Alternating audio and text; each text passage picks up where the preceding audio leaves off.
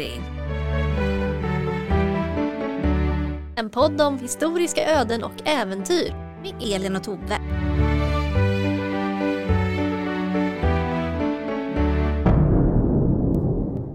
Det är en sommarnatt i herrans år 1784.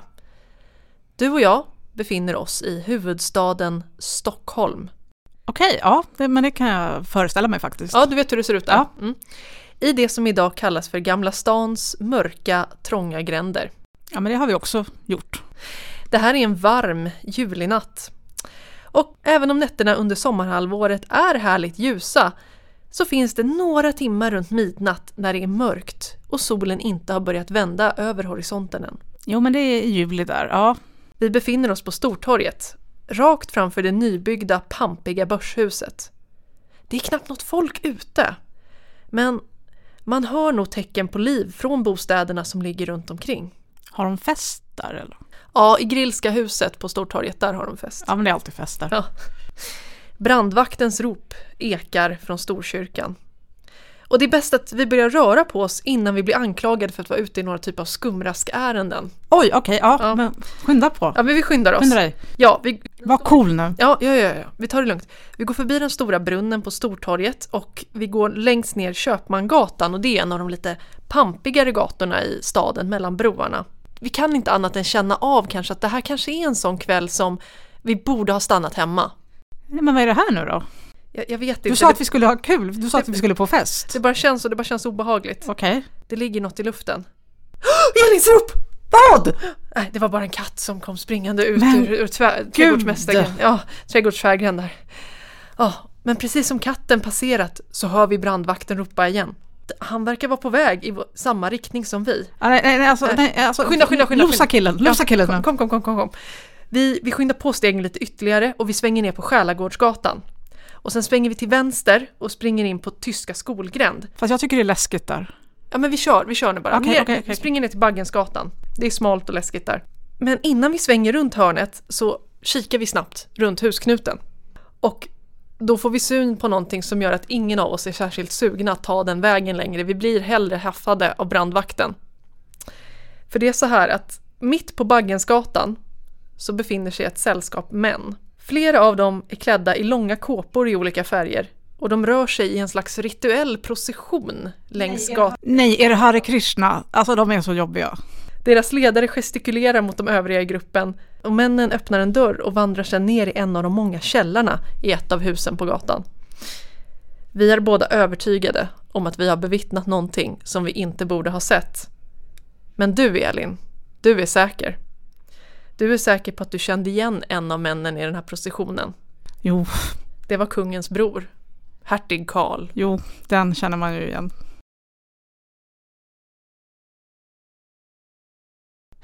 Hallå, välkomna till Halloween! Hallå! Spoopy season. Vad händer i den här källaren egentligen? Ja du. Ja, det ska du som lyssnar få reda på alldeles snart. För det här är Halloween. Ooh, läskigt. Men Elin, det är så här. Jag tror att i alla syskonskaror så finns det ett syskon som kanske är lite normbrytande och lite edgy. Och i mitt personliga fall, jag kan bara utgå från mig själv så det gör jag hela tiden, eh, så var det jag. Som eh, när jag var i tonåren, eh, svarta kläder, stora svarta upp och nervända kors ritade under ögonen och sen så lyssnade man på lite tuff musik. Ja, men det är bedårande. Ehm, och det är så här att i en familj som vi känner ganska bra som heter Holstein Gottorp så alltså den svenska kungafamiljen under andra halvan av 1700-talet och Ja, ja. första åren på 1800-talet eh, så finns det faktiskt ett klockrent exempel på det här edgy syskonet som Ja. bryter av lite. Och eh, det är ju förstås mellanbrorsan i den här familjen, hertig Karl ja, det är ju någonting med mellansyskon. Ja. Eh, Sedermera Karl den trettonde alltså, som ganska tidigt i livet fastnar för det lite oförklarliga i tillvaron. Han gillar mystik och han gillar magi. Och han gillar spöken, gastar och andar. Och hade det funnits Spotify på den här tiden, då tänker jag mig att man ser liksom Drottningholm från utsidan.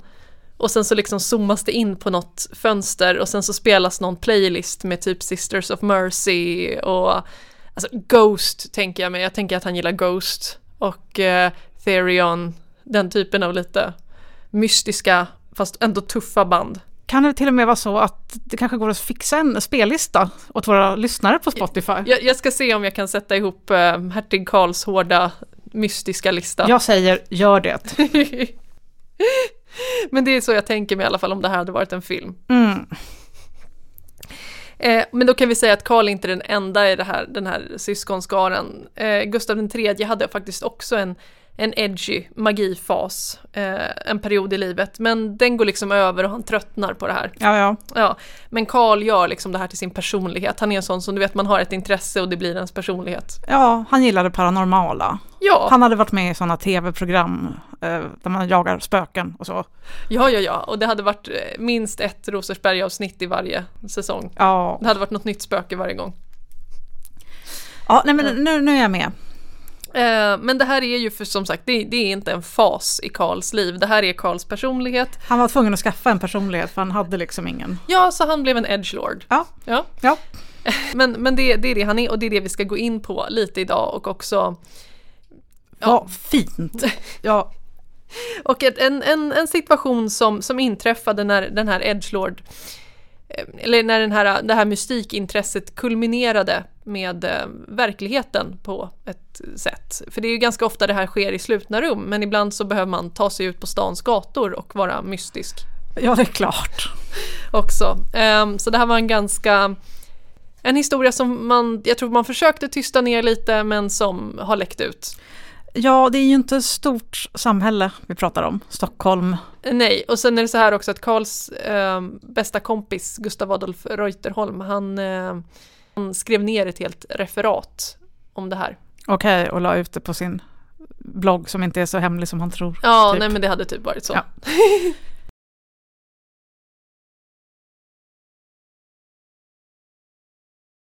är det så himla konstigt ändå att hertig Karl på något sätt hittar hem i magin? Eh, ja, eh, nej faktiskt inte för att under slutet av 1700-talet så frodas ju ordensmystiken i samhällets lite övre skikt. Och eh, man var väldigt tuff om man var med i ett eh, sällskap där mer mer eller mindre uråldriga hemligheter delades under rituella former. Ja, det här är ju hertig Karl. Han har verkligen ingen funktion alls. Men så träffar han lite coola eh, människor som kan hemliga saker och så får han äntligen vara en i något slags, i något Ja, slags han, vill ha, sammanhang. han vill ha ett sammanhang Ja. helt enkelt. Jag, jag kommer använda ett av de, eh, de, det mest kända exemplet vi har i Sverige som bara som ett exempel och det är ju förstås eh, Svenska frimurarorden. Som är också har funnits i Sverige sedan 1735. Så att det är ju liksom, det börjar komma där i början av 1700-talet men det är lite obskyrt. Eh, Men orden har omgivits av kunglig glans ända sedan 1753 när vår idol Adolf Fredrik utropar sig själv som ledare för det här samfundet. Okej, han bara sa det. Så här, Åh, Ja. det här ser bra ut. Aj, Nu är jag er ledare. Yes. Ja, ja. Och 1770 då får pappa och pappa äran att inviga sina söner Karl och Fredrik Adolf i frimurarorden. Gud vad mysigt. Och 1771 så inviger Karl eh, storebror Gustav den tredje som då har blivit kung för att då har Adolf Fredrik dött där. Men det är konstigt att Adolf Fredrik inte invigde sin äldsta son, utan han började med småttingarna.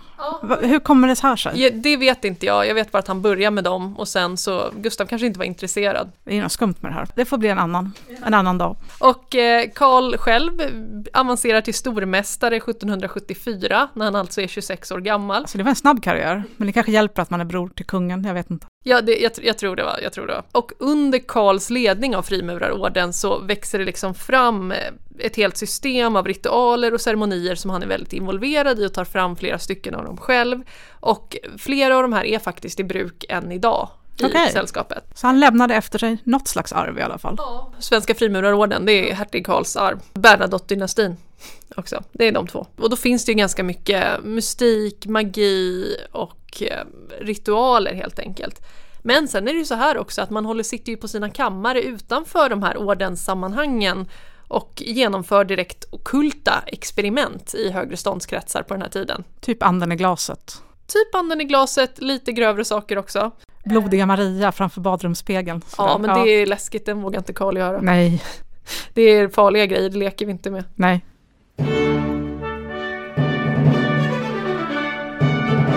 Avstickare, upplysning kontra okkultism.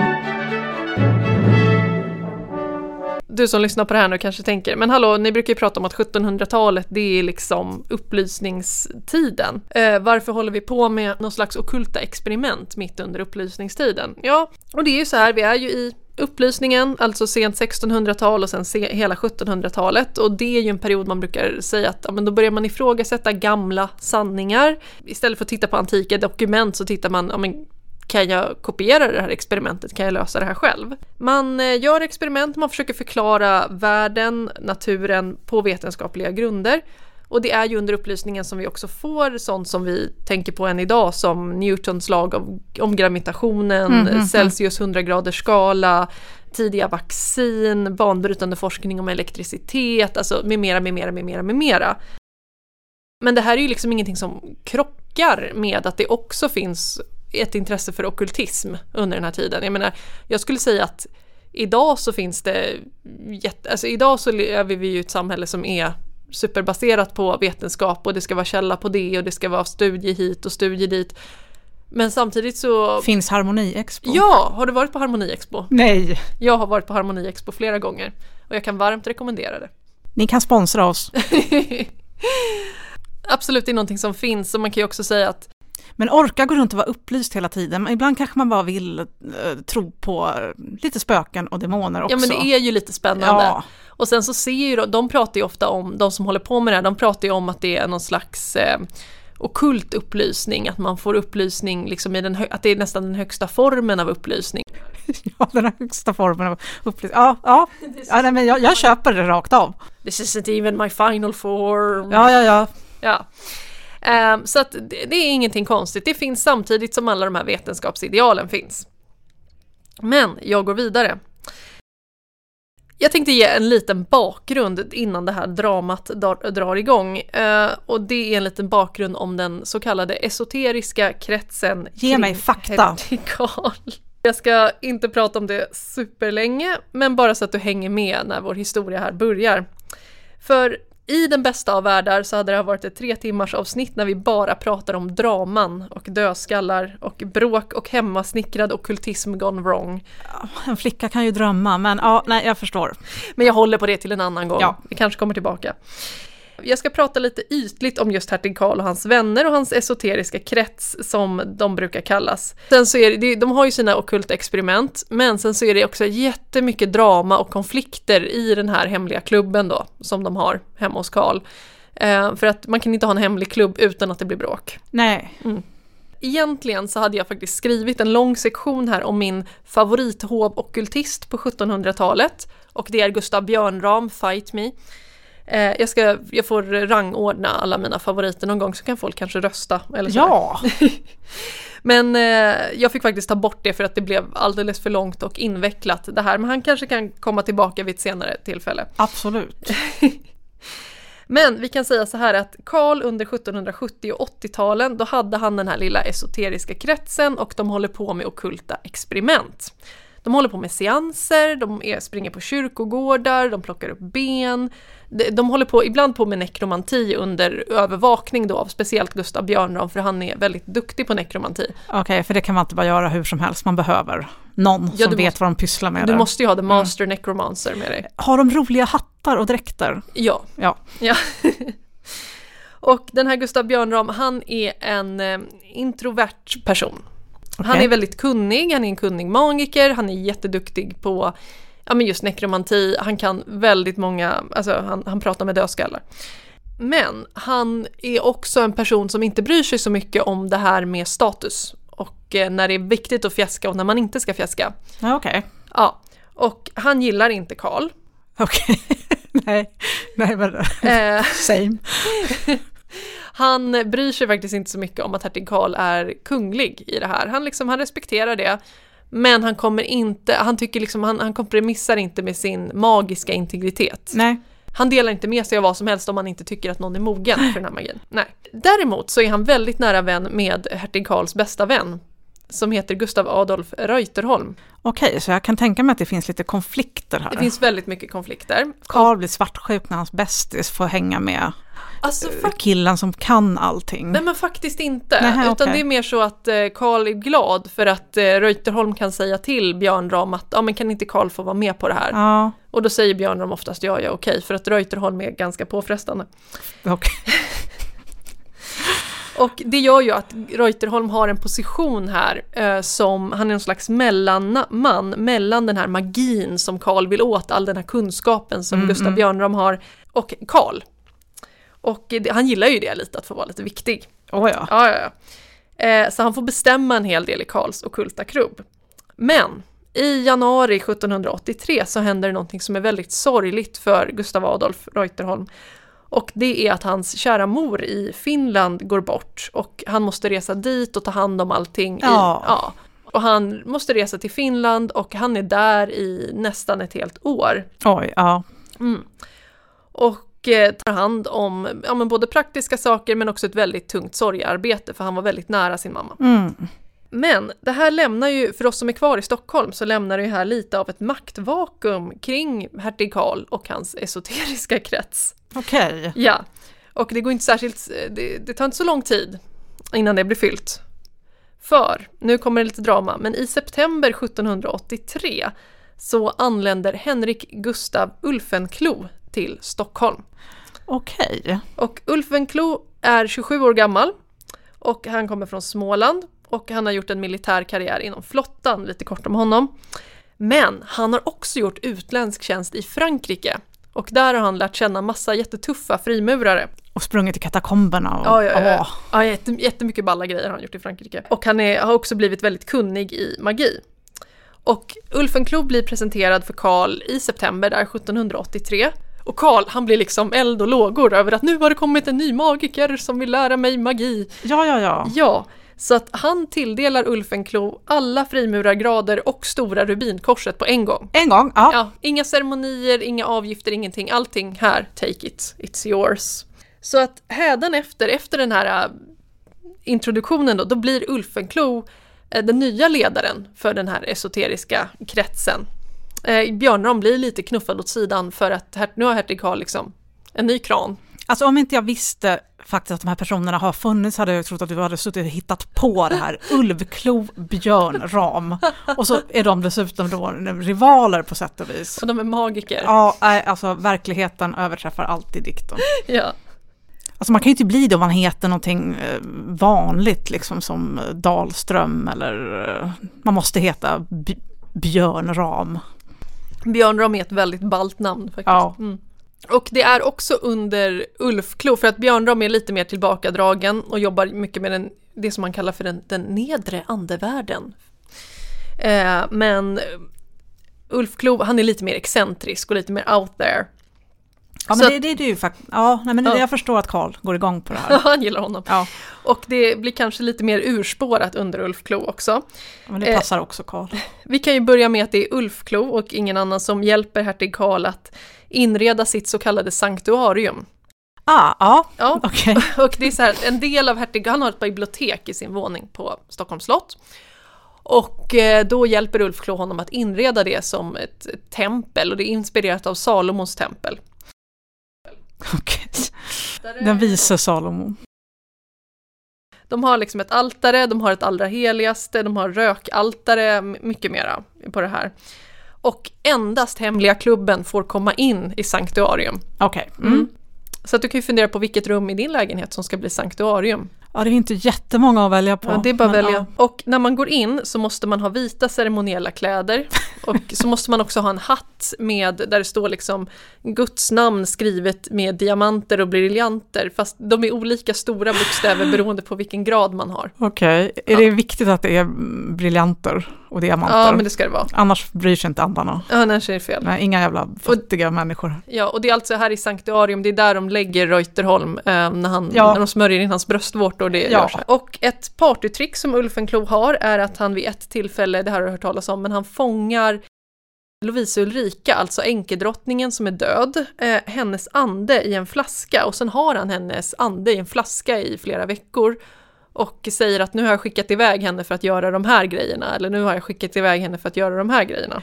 Alltså, som sagt, om jag inte hade hört talas om det här tidigare så hade jag ju trott att du bara satt och drev med mig. Men ja, Och en gång så får han henne att visa sig som ett spöke i hertig Karls rum. Du vet den här bilden som jag visade när han ligger och sparkar. sparkar, ja. ja. Och så ser det som en, en, en gestalt framför honom. den är ganska läskig. Ja, det, det är väldigt läskigt. Jag skulle också bli rädd om Lovisa Ulrika kom som spöke till mig på natten. Speciellt när man inte var beredd på det. Ja. Var han beredd på det? Jag vet faktiskt inte om Nej. han var det. Han ser inte så beredd ut. Alltså han var ju rädd för henne även i livet, så tänk dig då. Vem- Vem är rädd för Lovisa Ulrika? Ja, Eh, och Ulf Klo, han blir ju mer och mer mäktig i den här väldigt lilla kretsen av herrar. Han, bestäm, han är liksom som en kung över den här lilla kretsen. Då. Men nu spolar vi framåt lite. Det här var i september 1783, massa konstiga saker händer eh, på vintern och sen i juli 1784 så återvänder vår vän Reuterholm efter ett jobbigt år i Finland. mm. Och han kommer dit och upptäcker att, jaha, vem är den här Ulf Klo? Och eh, nu är han tydligen bästis-magiker med hertig Karl.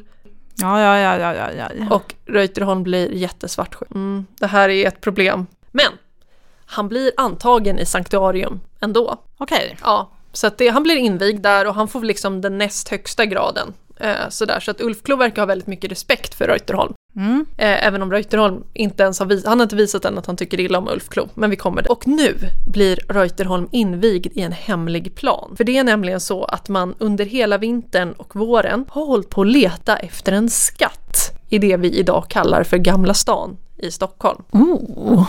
Ja, vad är det här? Eller hur? Vad är det här? Håller de på med skatt nu också? Ja, för det är nämligen... Det verkar ju minst konstiga de håller på med, ärligt talat.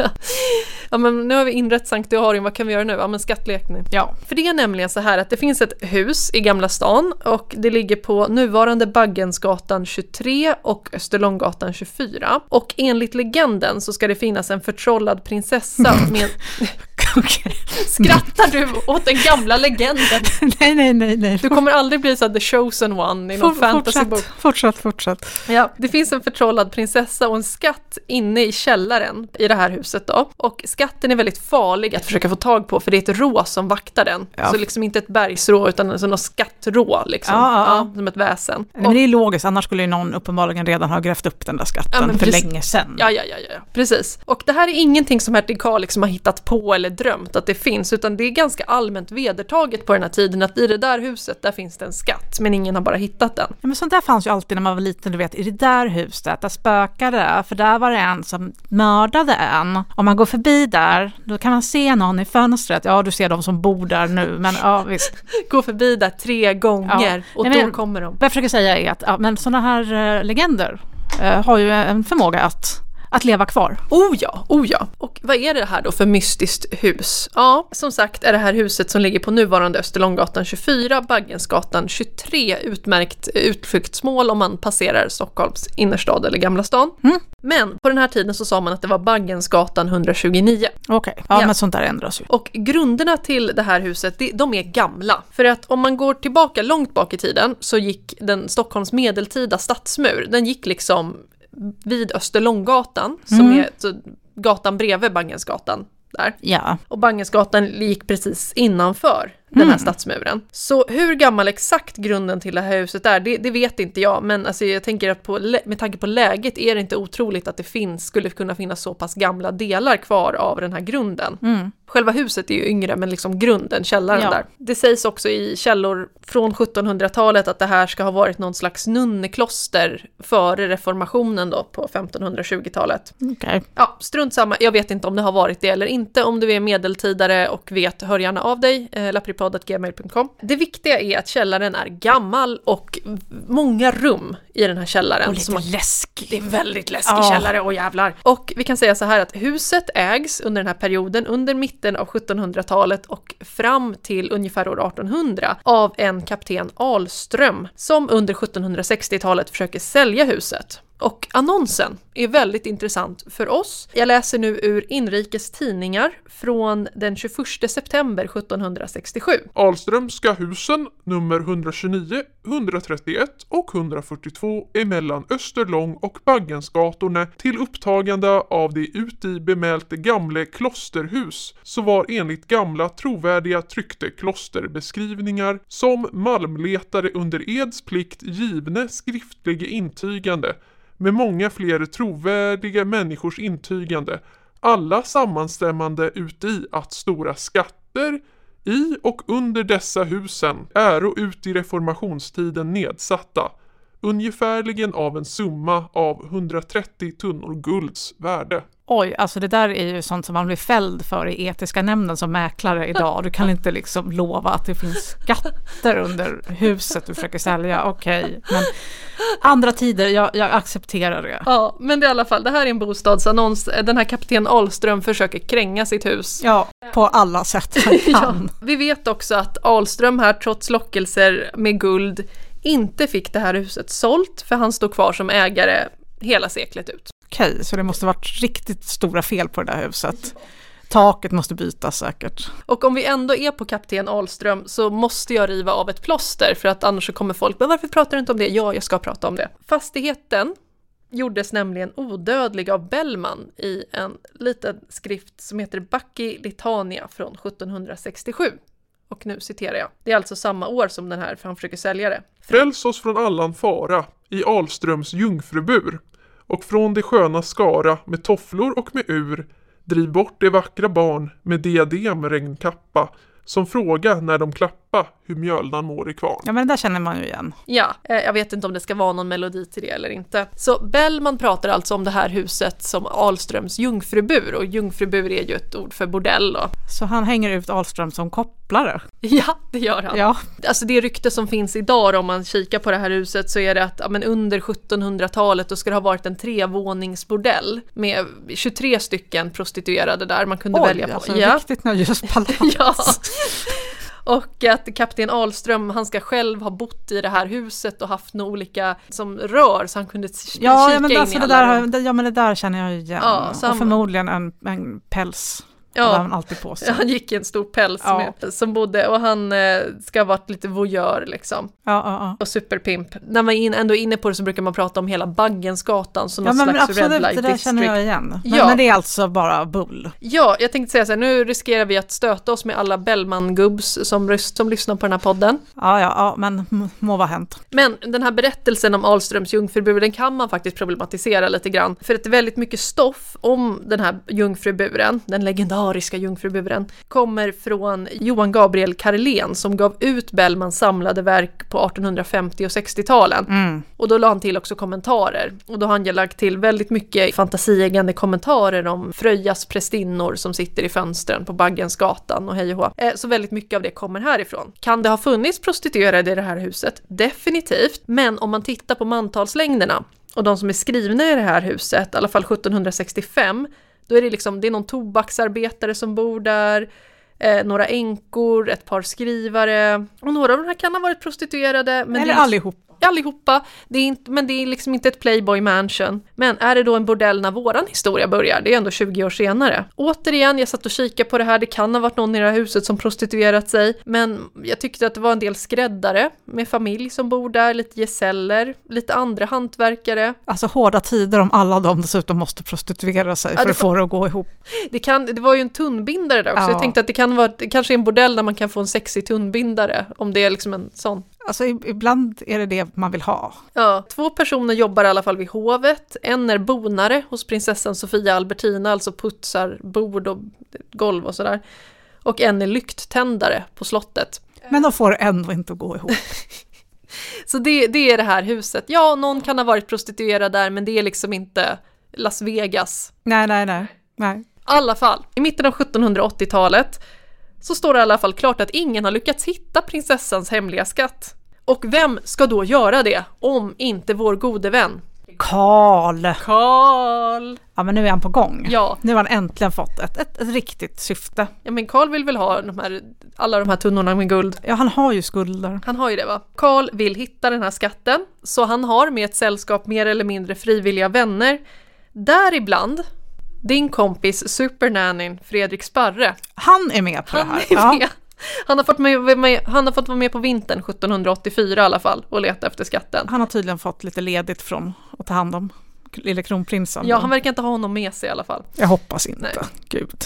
Men utan resultat. Eller som tur är för oss, men otur för Gustav Adolf Reuterholm, så är hertig Karl väldigt envis och angelägen om att hitta den här skatten, så att på sommaren här 1784, då tänker han göra ett försök till. Han har stora skulder.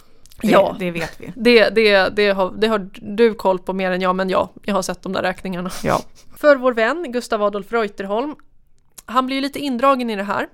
Han var inte med och drog igång det här, det är Ulf Klovs projekt, så han är lite anti redan från början. Mm. Han har därför skrivit ett referat till den här skattjakten som jag har utgått från när jag skrev ihop den här. Underbart. Ja, det är ett alldeles underbart referat för att det är superbittert. Ja, Han är skitsur genom hela. Det finns del 1 och del 2. okej. Del 1 heter Supplement till historien om det så kallade märkvärdiga huset upp på Österlånggatan i Stockholm Det är så kallad. Och den pretenderade skattens upptagande där anstädes. Ja, Ja, eh, så du ser. ja, det är passiv aggressivt redan från början. Ja, och han har inte fått vara med och planera det här, men han ska ändå vara med. Mm. Men han kan ju inte skippa att vara med, liksom, så han får vara med på den här. Och det händer ju lite spökgrejer, så det tycker han ju för sig om. Ja. Ja. Så, Reuterholms ankomst till Stockholm i juli där, det sammanfaller också med en riktig expertkonsult som hertig Karl har tagit dit i Okej. ämnet.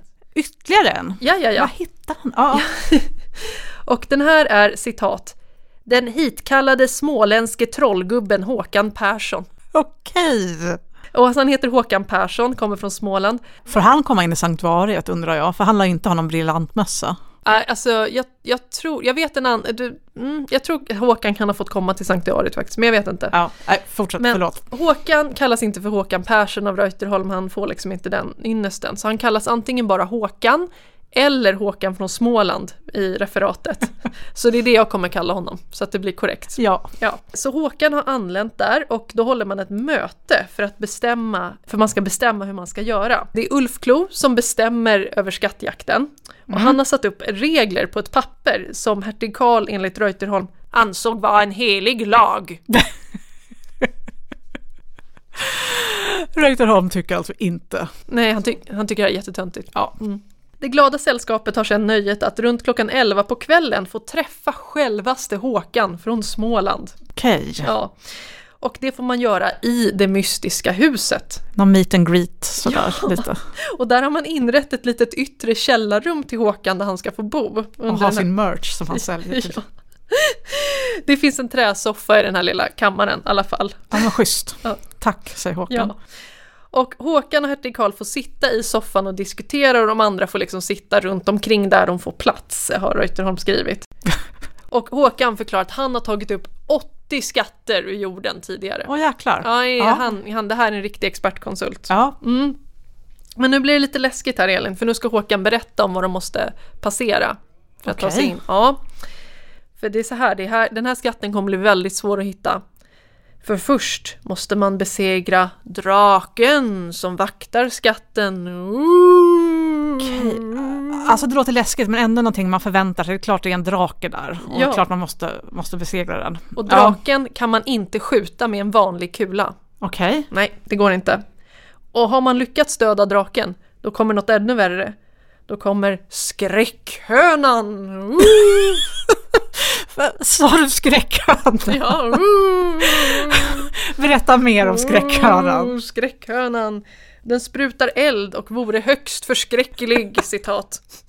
Nej men nu måste ju faktiskt Reutan ha bara drivit med allt det här. Nej, Nej okej. nej, det är skräckhönan. det är skräckhörnan. Ja. Ja. Så den måste man fånga alternativt döda. Och sen, sen kommer sista bossen och det är själva rået då som Ja. vaktar skatten. Mm. Mm. Mm. Och henne måste man också besegra. Ooh. Men, men, men, ah, okej. Ja. Det är väldigt läskigt. Ja, alltså det låter ju farligt det här. Riktigt Ja. farligt. Ja, precis. Är du rädd? Ja, men nu, nu, nej, jag, jag tycker det här är obehagligt. Jag är lite orolig. Det, det är lite läskigt det här faktiskt. Nu med vetskap att där finns både draken och skräckhönan så är det dags att besöka den farliga källaren. Ja, Mm. Och då är man ett sällskap på cirka 6 till 7 personer. Ulfenklo har med sin dräng Fogelqvist och Fogelqvist får gå in först i källaren med Ja. ett par ljus i handen. Så att de skickar in honom först. Eh, Det är farligt. ja, men han är liksom expendable. så- Ja, först Fogelqvist. Efter honom kommer Ulfenklo med en slagruta. Ja, Sen kommer Håkan. Och efter Håkan kommer hertig Karl. Och sen kommer de andra i par då. Och man får gå i procession genom källaren i ungefär en timme. Så man går, ja, jo, ja, men det är bra att värma upp lite. ja, så man går runt där i en timme. Och ibland så böjer slagrutan lite, men eh, det är inte supertydligt var man ska börja gräva efter Nej. skatten. Nej. Och efter den här timmens rotation i källaren Alltså jag är förvånad över att hertig Karl hade tålamod till det här i en hel timme. Ja, men- Utan att liksom vilja ha ett litet snack eller kanske... Ja, nej. Men jag, jag tror att han, han, duktig kille. ja, men han tyckte väl kanske att det var så spännande med skräckhönan kan ju komma när som helst. Ja, Ja. Och efter den här timmen då, då bestämmer man att ja, men nästa dag, då ska vi börja gräva. Då är det skattletar-time killar. så då vet de ungefär var de ska gräva då, tycker de. Ja, då har Håkan lite tid på sig att fundera Mm, mm, ut. ja, och mm. eh, Håkan ska också fixa några trollpåsar och tydligen ett magiskt gevär. Ja, men jag tänkte väl, var- vart är trollpåsarna i det här? Ja, men det ska Håkan greja Ja, nu. bra. Mm. Och ja, men det här är jättekonstigt, men det här tänker jag mig att det, det är ungefär som att jag ska gå ner i tvättstugan hemma hos mig och sen är kungens syster prinsessan Kristina där med en slagruta och ska gräva upp en skatt. Ja, jo, nej. jag förstår. 26 juli, första grävardagen. Första grävardagen. Yes. Men man tänker inte gräva själv utan man har grejat två arbetare som Ja, ska, ja, ja, ja, ja, ja, ja. de ska göra själva grävandet. Och sen är det så här, hertig Karl kommer inte vara med varje dag. Men en av hans vänner, oftast Karl Bonde eller Reuterholm, eh, de ska håll, turas om att hålla vakt. Och eh, så man, det är varannan dag får Okej, Reuterholm ja. vara med, så han kan bara redogöra för varannan dag. Eh, och så här går det till. så här. Först måste man ha på sig den outfit som Håkan har bestämt. Okej. Håkan själv är klädd i en fotsydd svart sammetsmässhake. som en präst. Ja, Ja. Och eh, den eh, som vaktar då, alltså Reuterholm, han måste ha en likadan fast röd. ja. Och Håkan har ett stort svärd. Och den, den andra, Gustav Reuterholm då, han får ha ett mindre svärd. ett mindre svärd. ja, Ja, Men Håkan har det största svärdet. Mm. Och sen får man också ha ett riddarband på sig som är gjort av ett silkessnöre. Okej. Mm. Och Ulfenklo är också där, men han är klädd i en gyllene korkåpa och håller ett stort krucifix hela tiden. Okej. Och hans dräng Fågelqvist är också där och han får hålla i ljusen. Okej, men Ja. han får inte någon speciell Nej, han får bara liten hålla... outfit? Nej, han får bara hålla ljuset. Ja, bara hålla ljuset. Ja. Ja. Han slipper i alla fall gräva. Så. Ja, precis. Och sen är det två gubbar som gräver då. Så jag undrar vad de tyckte om det här. Ja, ja. Åh, herregud. Men när, så fort man har kommit igång med grävningen pe- påpekar Reuterholm att då går Ulfenklo och lägger sig i Håkans säng, för då är han trött. Åh, åh. Och det är så här, det finns regler för det här. Det är klart du gör. Ja, man måste vara extremt tyst. Det är inget hej hå, hej hå, vi får till gruvan gå. Nej. Nej, man ska vara tyst. Ingen får prata. Och i munnen så måste man ha en bit Marieglas, alltså kristalliserad gips, som är ganska vasst. Och en vitlöksklyfta. Okej, Ja. ja. Ja, hela tiden. då. Ja, hela tiden. Och Gustav Adolf Reuterholm kommenterar att den ena skadar tandköttet, den Ja. andra skadar smaken. Ja. Ja, så man får se, han får sitta och tugga på en bit vitlöksklyfta mitt i natten i en källare. Alltså det här är hans semester. Det här är hans semester. Ja, Ja, så att det är första. Vi hoppar till nästa natt, för då är Reuterholm med. Och det är den 27 juli. Och då har Håkan sovit hela dagen fram till klockan åtta på kvällen, så han får sina krafter.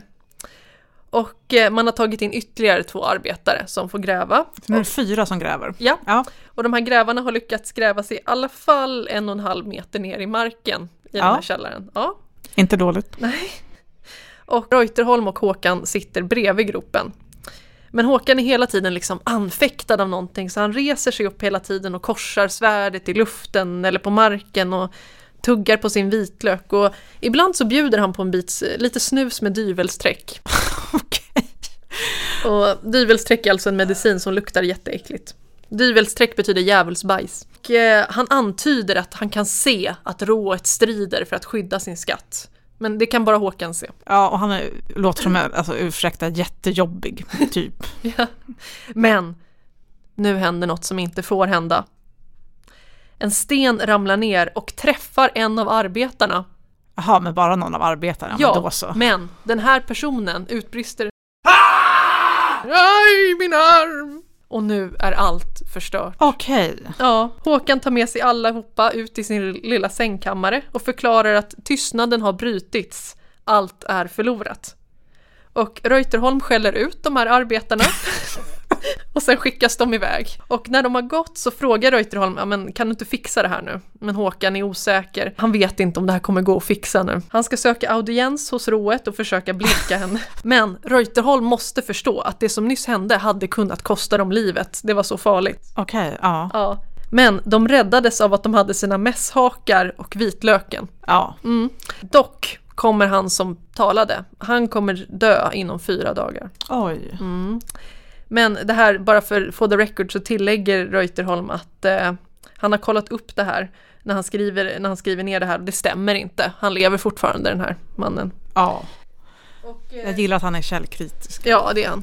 Och Reuterholm går hem och lägger sig, citat, ganska trött av Vaka och Håkans sladder. Jag förstår, jag förstår det.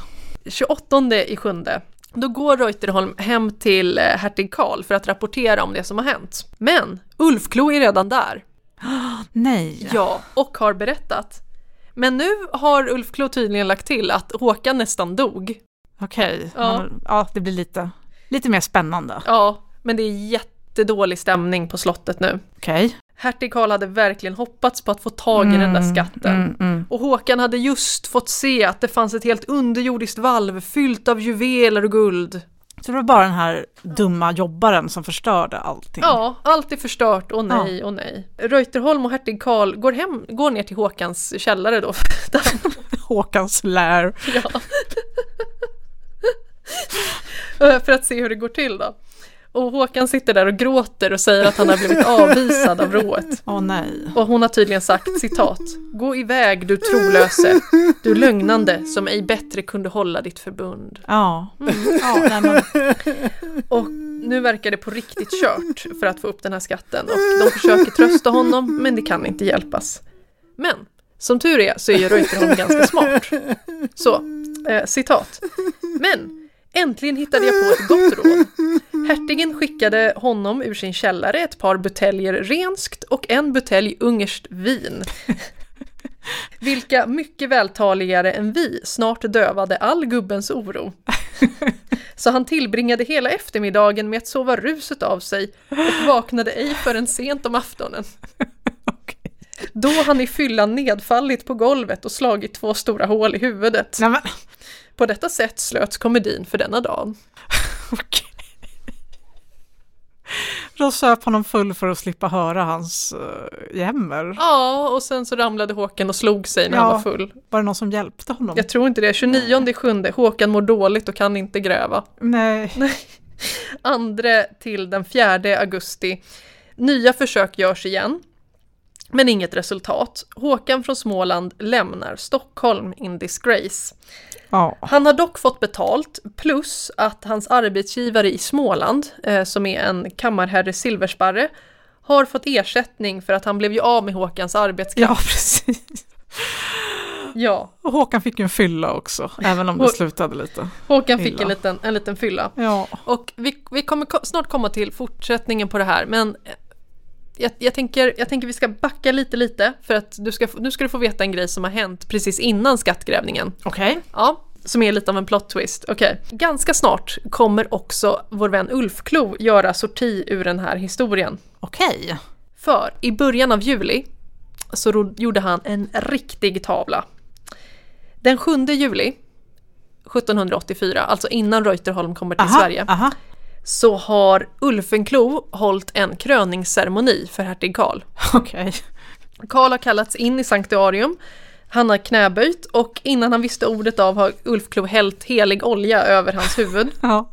Eh, Och det sker ju också vid en kröning. Och vid det här tillfället så har Ulfklo också hållit ett tal när han säger att Jag, Henrik Gustav, smörjer ut i den trefalt stores namn dig Karl Adolfsson till konung över Sverige, Götes rike, Norge Och- och- och Finland till Vita stenen vid Moskva. Oj, ja, det här känns ju lite förräderiaktigt på något sätt. ja. Ja, Och vidare menar Ulf Klo att eh, hertig Karl ska inte oroa sig för Gustav III och inte sörja för Gustav III för att Gud har förkastat honom. oj, oj, oj, oj, ja. Mm. Och det här är också då en biblisk referens som går tillbaka till första Samuelsboken där Gud förklarar att han eh, ångrar att han har gjort Saul till kung eh, och förkastar honom. Så att, ja, mm, han citerar liksom Gud. Och då kan vi säga att hertig Karls storebror Gustav III kommer tillbaka ungefär samtidigt efter en lång utlandsresa, han har varit i Italien. Han kommer tillbaks där i början av augusti och får höra att Karl har haft någon slags kröningsceremoni i det heliga sanktuariet. Ja, Gustav är inte glad åt det här. Detta i kombination med att eh, Reuterholm har haft en lång förtalskampanj mot Ulfenklo, vilken han själv kall, refererar till som mitt herakliska storverk. gör att Ulfklo förvisas till flottbasen vid Karlskrona i slutet av augusti 1784. okej. Så han försvinner också i den här historien nu. Ja, Men jag tänkte att det var bäst att ta det efteråt. Att, eh, bara så att du vet, han har också ja. gjort mm. de här väldigt shady grejerna. Ja, Så, nu är Ulf Klo borta. Håkan har åkt hem till Småland. Nu måste väl ändå hertig Karl ha tröttnat på att leta efter skatter? ja, Nej, nej. det är så här, Reuterholm känner ju hertig Karl. Så han sk- skriver i sitt referat att han hoppas att det är slut det här, men eh, som jag allt för väl känner huvudpersonerna fruktar jag det icke desto mindre att ännu en akt återstå, som förmodligen icke bliver mindre befängd än denna. Han har inga större förhoppningar. Ja, sen avslutar han med Världen vill bedragas, så må den då bedragas. Ja, Mm. ja, nej men Ja, och Gustav Adolf Reuterholm hade helt rätt, för här kommer säsong två av Skattgrävningen. hertig Karls skattjakt. Ja, vill du höra den direkt? Del två, ja. Den har en annan titel. Den heter Smällen på ärtvällingen. Eller Yttersta försöket ute i huset på Österlånggatan. Låt höra. Så här, efter lite tafatta försök på hösten 1784 med folk som mest verkar ha suttit och druckit sprit i källaren gör man ett nytt försök på vintern 1785. Mm. Nu är det så här, man måste ju ha en ny expert på något sätt. Ja, någon konsult här Ja, som kan det här, som Ja. kan rået. Ja, Någon nu, som känner rået och får audiens. ja, men nu har vi fått till en riktig här va. Ja, Det här är profeten Axberg. okej. Och Axberg är en magiker som kommer från Roslagen och han kommer med mycket goda rekommendationer. Bland annat har han fått ansikten att dyka upp i vattenskålar hemma hos greve Brahe på Rydboholm. Alltså det är ganska imponerande. Ja, det är ganska coolt. Ja. Och ja, innan du frågar, han heter bara Axberg. Inget förnamn. Nej, han heter han bara är Axberg. Det är Axberg, vissa Ja. personer är liksom Ja, man är bara, ja, jag är bara Axberg. Han är Axberg, liksom, inget annat.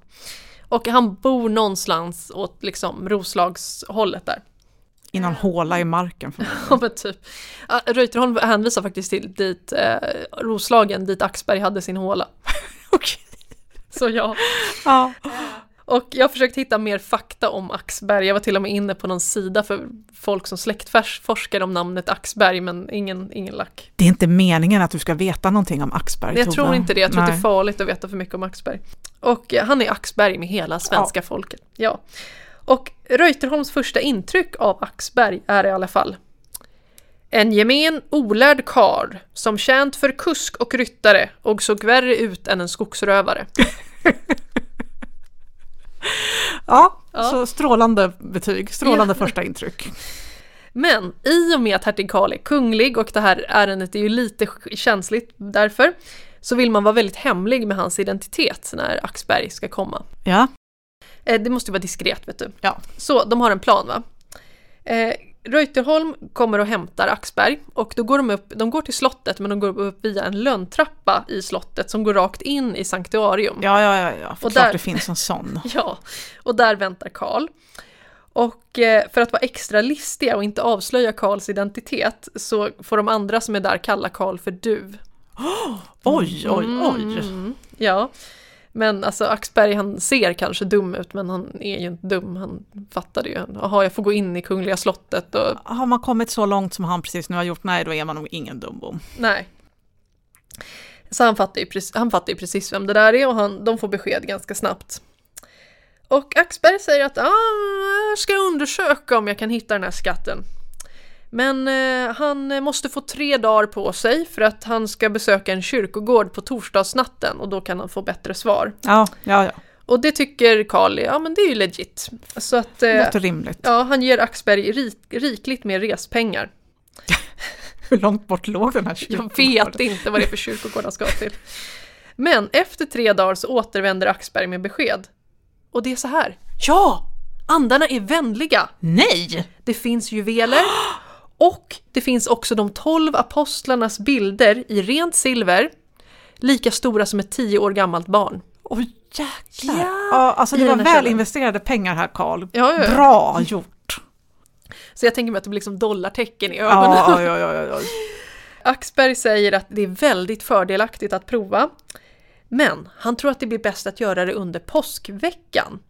Så han ska åka tillbaks till landet och där ska han hämta en assistent. Mm. Men för detta behöver han ju förstås lite resepengar. Ja. Ja, så hertig Karl öppnar ju plånboken. Ja. Ja. Och påskveckan kommer. Och den infaller i slutet av mars år 1785. Långfredagen var på 25 mars. ja. Så där är vi Tidig ungefär. påsk. Tidig påsk, ja. Axberg dyker upp igen. Och eh, han har med sig sin kompis som inte har något namn. Nej. Men Reuterholm roastar honom också och säger att han var av lika själviskt utseende som han själv. Ja, nej.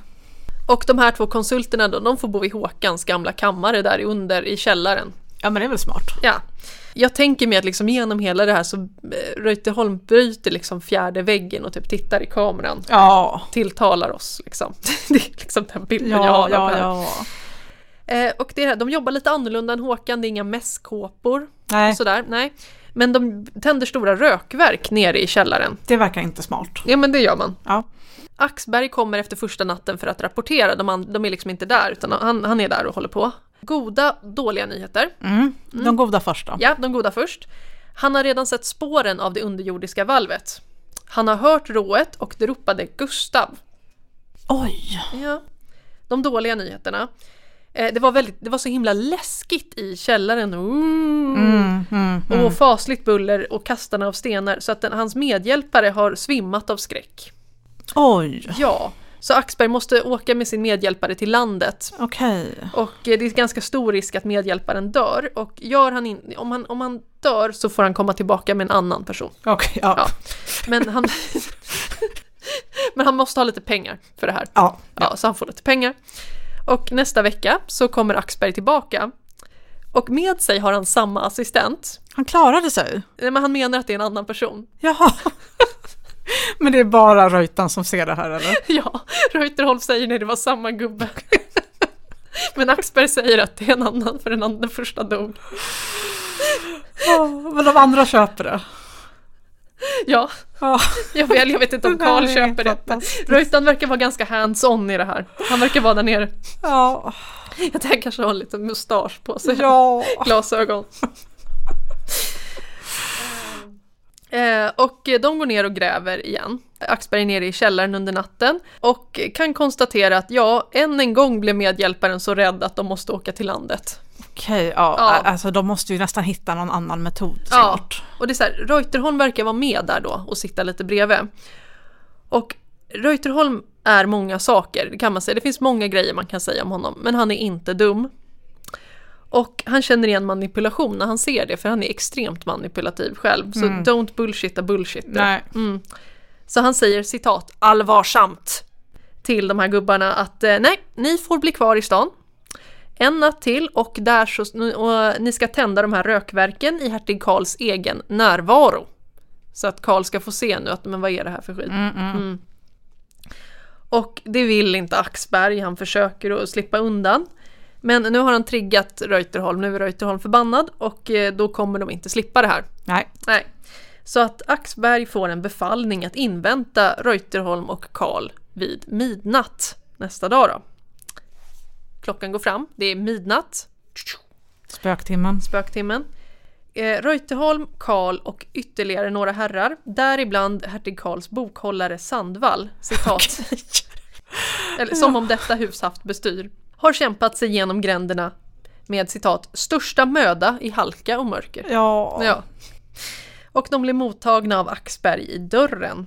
Och rök väller redan ut från den här källaren, tjock rök. ja, för vem vill ha syre nere i ett, ett syrefattigt rum Nej, det under känns, jord? känns bra att elda där nere Ja. också. Mm. Axberg har alltså redan tänt på eldar och han står alltså och eldar kära och bäck nere. i- Men vad fan? Kul att bo där. Vad är det som händer? Nej, det är bara någon gubbe som står och eldar ett kärkar i källaren. I vår källare, ja. Jag hade varit så obekväm.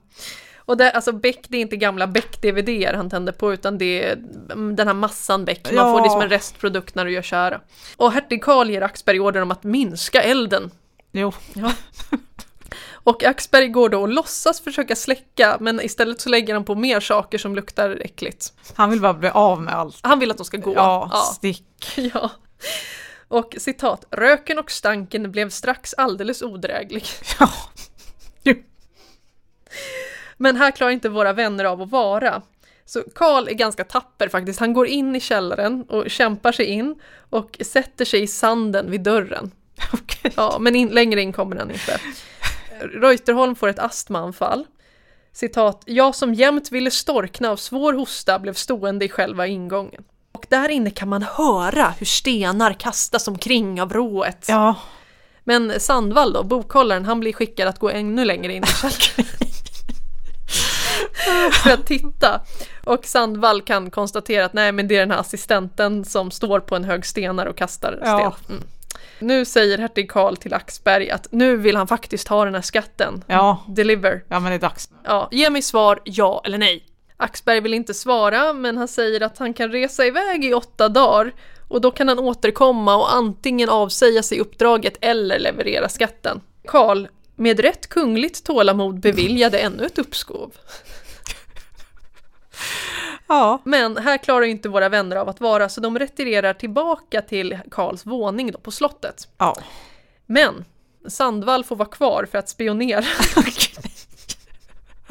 Ja, men låt en ofrälse bokhållare stå där nere i röken. Ja, ge honom lite lung- lungskador. Sandvall kommer tillbaka ungefär efter en timme och rapporterar att Axberg plus hans kompis var väldigt glada över att de hade gått. Den här assistenten ska särskilt ha skrattat åt allas rädsla för att de vågade inte närma sig honom förutom citat den lille herren, alltså Sandvall. Ja. Citat. De hade på bästa sätt mockerat sig över vårt lättrogenhet samt fägnat sig åt de penningar de redan av oss narrat med utlåtelse att det vi nu har så har vi och mera lär det icke bli av. Nu är Reutan arg. Han är skitförbannad. Ja. Ja. så jag tänkte att du ska få se en, eh, en teckning på hur det ser ut som hertig Karl har ritat själv faktiskt. Oj, han har ritat själv. Ja, han har men lilla gubben, vad duktig han är. Här är den eh, första. Det eldas där och eh, den här assistenten står i mitten och kastar eh, stenar. Karl sitter där på golvet och Reuterholm står i dörren. Ja, men titta vad fint han har jobbat här. Ja, Karl ja. har jobbat med perspektiv. Ja, ja, ja, nej men det här är inte dumt. Det är ungefär som att kanske 12-13-årigt barn skulle Ja. klara gjort. Om du ja. ritbläddrar där så är det när gubbarna sitter och gratulerar sig själva. Och Ja. eh, Sandvall står där bakom hörnet och kikar på dem. Ja, precis. Ja, den här var inte lika bra. Han kunde faktiskt ha jobbat lite mer. Den men han han, nej, han jobbat lite. tröttnade väl. Ja, Ja. det fanns något annat. Han är inte ens färglagt. ja, nej men ändå. Ja, nej men ja, han får en, en, tre av fem Ja, för de här teckningarna. Ja, men så ser det ut i alla fall i källaren, enligt Karl. Och genast då efter det här chockerande så blir det konselj i hertigens divan om vilken slags hämnd man ska ta till. Ja, ja nu, Ja, nej, ja. så här gör man inte. Nej, vill du höra Karls hämndplan som han har hittat på själv? Du vet att jag vill höra den. Och det här är på riktigt, det här är ingenting jag har hittat på. Han har ritat teckningar till det här också. Han har inte ritat Nej, det. vad synd. Nej, okej. Men Karls hämndplan är citat, eh, eller då, ja så här.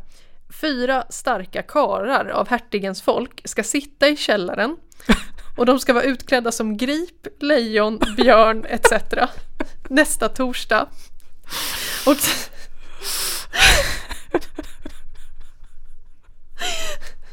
Och när Axberg kommer, då ska de prygla honom med påkar.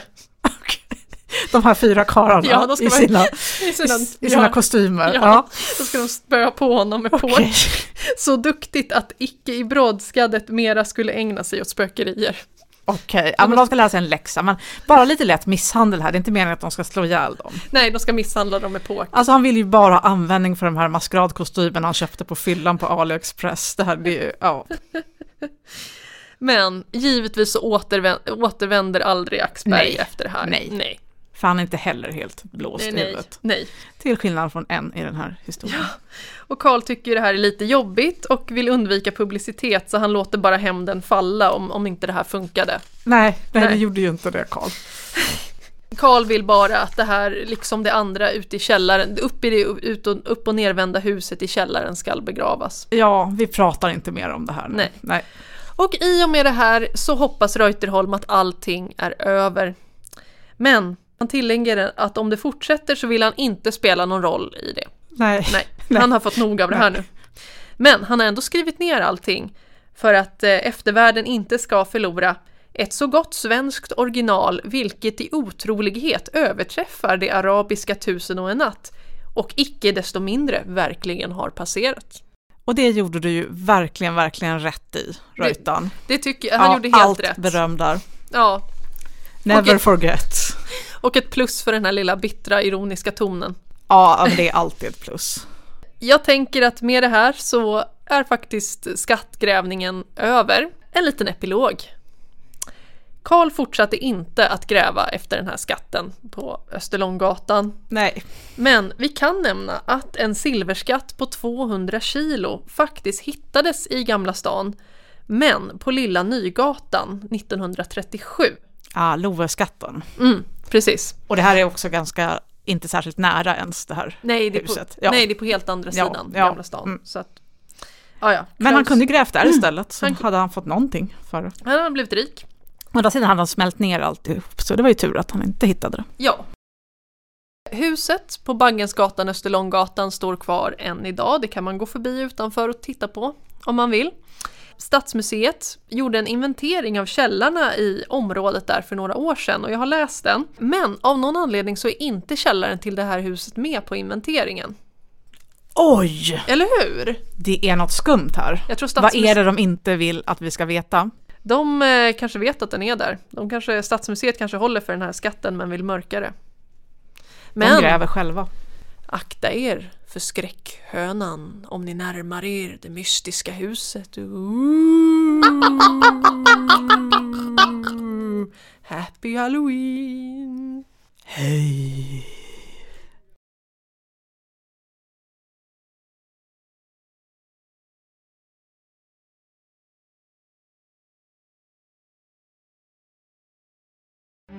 Ni har lyssnat på Lappri, en podd om historiska öden och äventyr. Vi som har gjort podden heter Elin och Tove. Ni kan följa oss på Instagram på lappripodd, besöka oss på lappripodd.se och om vi hade väldigt fel kan ni mejla oss på lappripodd.gmail.com.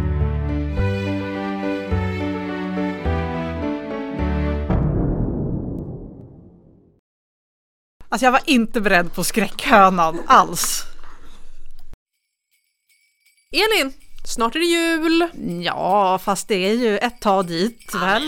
Jag längtar lussebullar och Ja. julmust och pepparkakor, lucia Ja, men- och bastubad ja, och ja, julmarknad.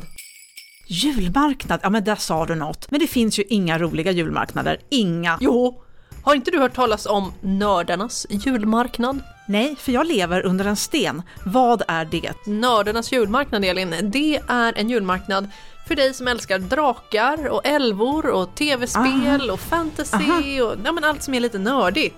Inte en enda osthyvel med renhornsskaft så långt ögat kan nå. Jag är intresserad. När är det här? Nördarnas julmarknad äger rum den 2 till 3 december i Solnahallen. Så vi kan åka dit med våra SL-kort. Vi? Ja, vi kommer nämligen vara där som utställare. Så vi kommer kränga lite merch, spela lite spel, prata lappri med alla som kommer förbi. Hur kul som helst du. Och jag hoppas att vi ses där. Kom och träffa Lappri på Nördarnas julmarknad den 2-3 december i Solnahallen. Kolla på nordarnasjulmarknad.se, lappripodd.se eller vår Instagram lappripodd.